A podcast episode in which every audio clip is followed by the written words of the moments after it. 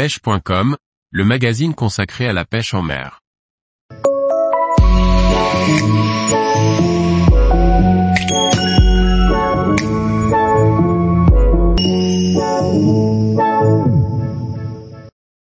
Faut-il toujours pêcher le brochet avec de gros leurres en hiver? Par Julien Lecouple. L'hiver est une saison particulièrement exigeante pour le corps et le mental.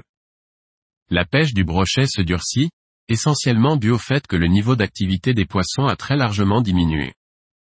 Ceci étant, ils se nourrissent toujours et il est toujours possible d'en prendre mais faut-il nécessairement dégainer les big bays Voici le premier article d'un reportage consacré à la pêche du brochet au leurre en hiver.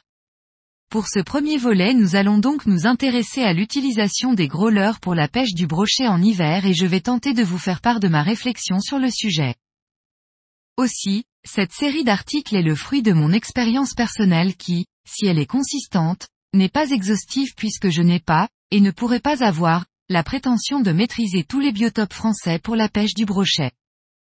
Car oui, notre approche technique va en premier lieu dépendre du biotope, de ses caractéristiques et ses contraintes, et c'est sans compter avec l'humeur des poissons car en définitive, ce sont eux qui décident. Les conditions que nous rencontrons au bord de l'eau sont donc innombrables et ce sont ces conditions qui conditionneront l'emploi d'un leurre plus qu'un autre et donc l'utilisation ou non de gros leurres en hiver. En hiver, on ne pêchera pas de la même façon un lac de barrage très profond et une gravière ou une rivière. Les poissons vont avant tout rechercher le confort thermique et rejoindre les couches d'eau situées en profondeur, au-delà de 4 mètres, leur permettant de gagner quelques degrés. Ceci étant, dans les biotopes où la masse d'eau n'est pas très importante, 3 à 4 mètres environ, il ne faut pas pour autant négliger les zones moins profondes, surtout entre 11h et 14h lors des journées ensoleillées. Ces zones sont celles où la température de l'eau varie le plus vite, aussi bien négativement que positivement. Pour rebondir sur mon introduction concernant l'importance du biotope, tous n'observent pas une profondeur de minimum 4 mètres. Beaucoup de brochets français vivent toute l'année dans 1,50 mètres d'eau, tout simplement parce qu'ils n'ont pas le choix.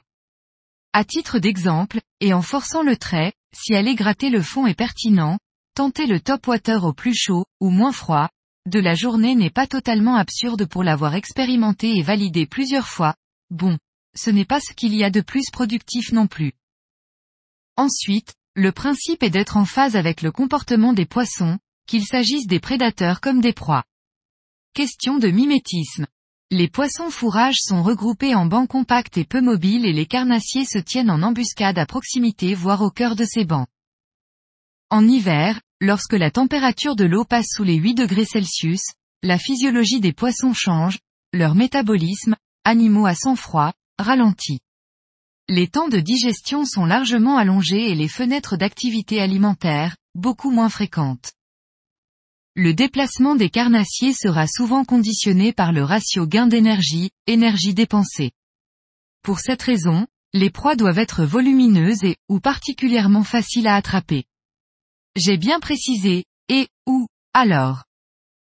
Autant être clair tout de suite, non. Même s'il est admis qu'il faille, en plus de pêcher plus creux et lentement, pêcher avec de plus gros leurres, là encore il n'est pas pertinent de faire des généralités. Pêcher avec de plus gros leurres répond à une certaine logique qui montrera néanmoins ses limites en fonction des contraintes.